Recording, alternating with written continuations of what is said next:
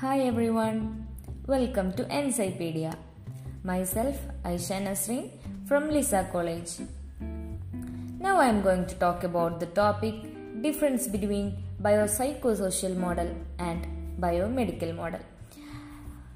As we all know, health is a crucial aspect of every individual, with there being two fundamental models to health. The two models are biopsychosocial model and the biomedical model. The two models have left a compelling impression on healthcare and the progression of treatments.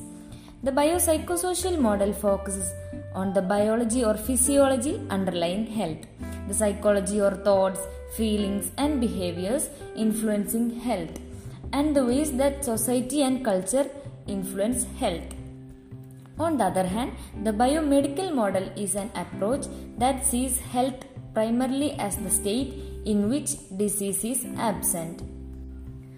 Let's know more about the differences between both of these models. Firstly, uh, let us know what causes illness in both the cases biomedical model and biopsychosocial model. In biomedical model, biological factors including chemical imbalances, bacteria, viruses and genetical predisposition.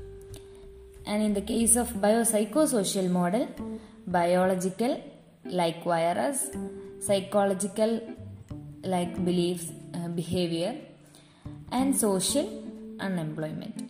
These are the uh, causes that le- leads to illness. Next focal areas who is responsible for this illness? In biomedical model,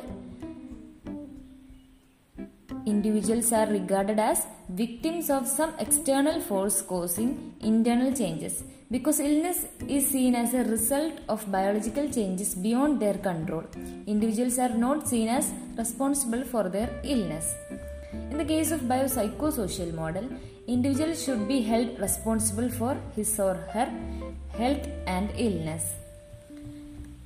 Next focal area is how should illness be treated? In biomedical model, through vaccination, surgery, chemotherapy, and radiotherapy, all of which aim to change the physical state of the body.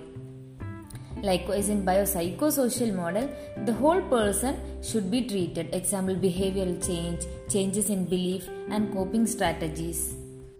Who is responsible for the treatment? The responsibility for treatment rests with the medical profession in the case of biomedical model. And in the biopsychosocial model the focus is the whole person to be treated not just their physical illness. The patient is therefore responsible for their treatment. Thank you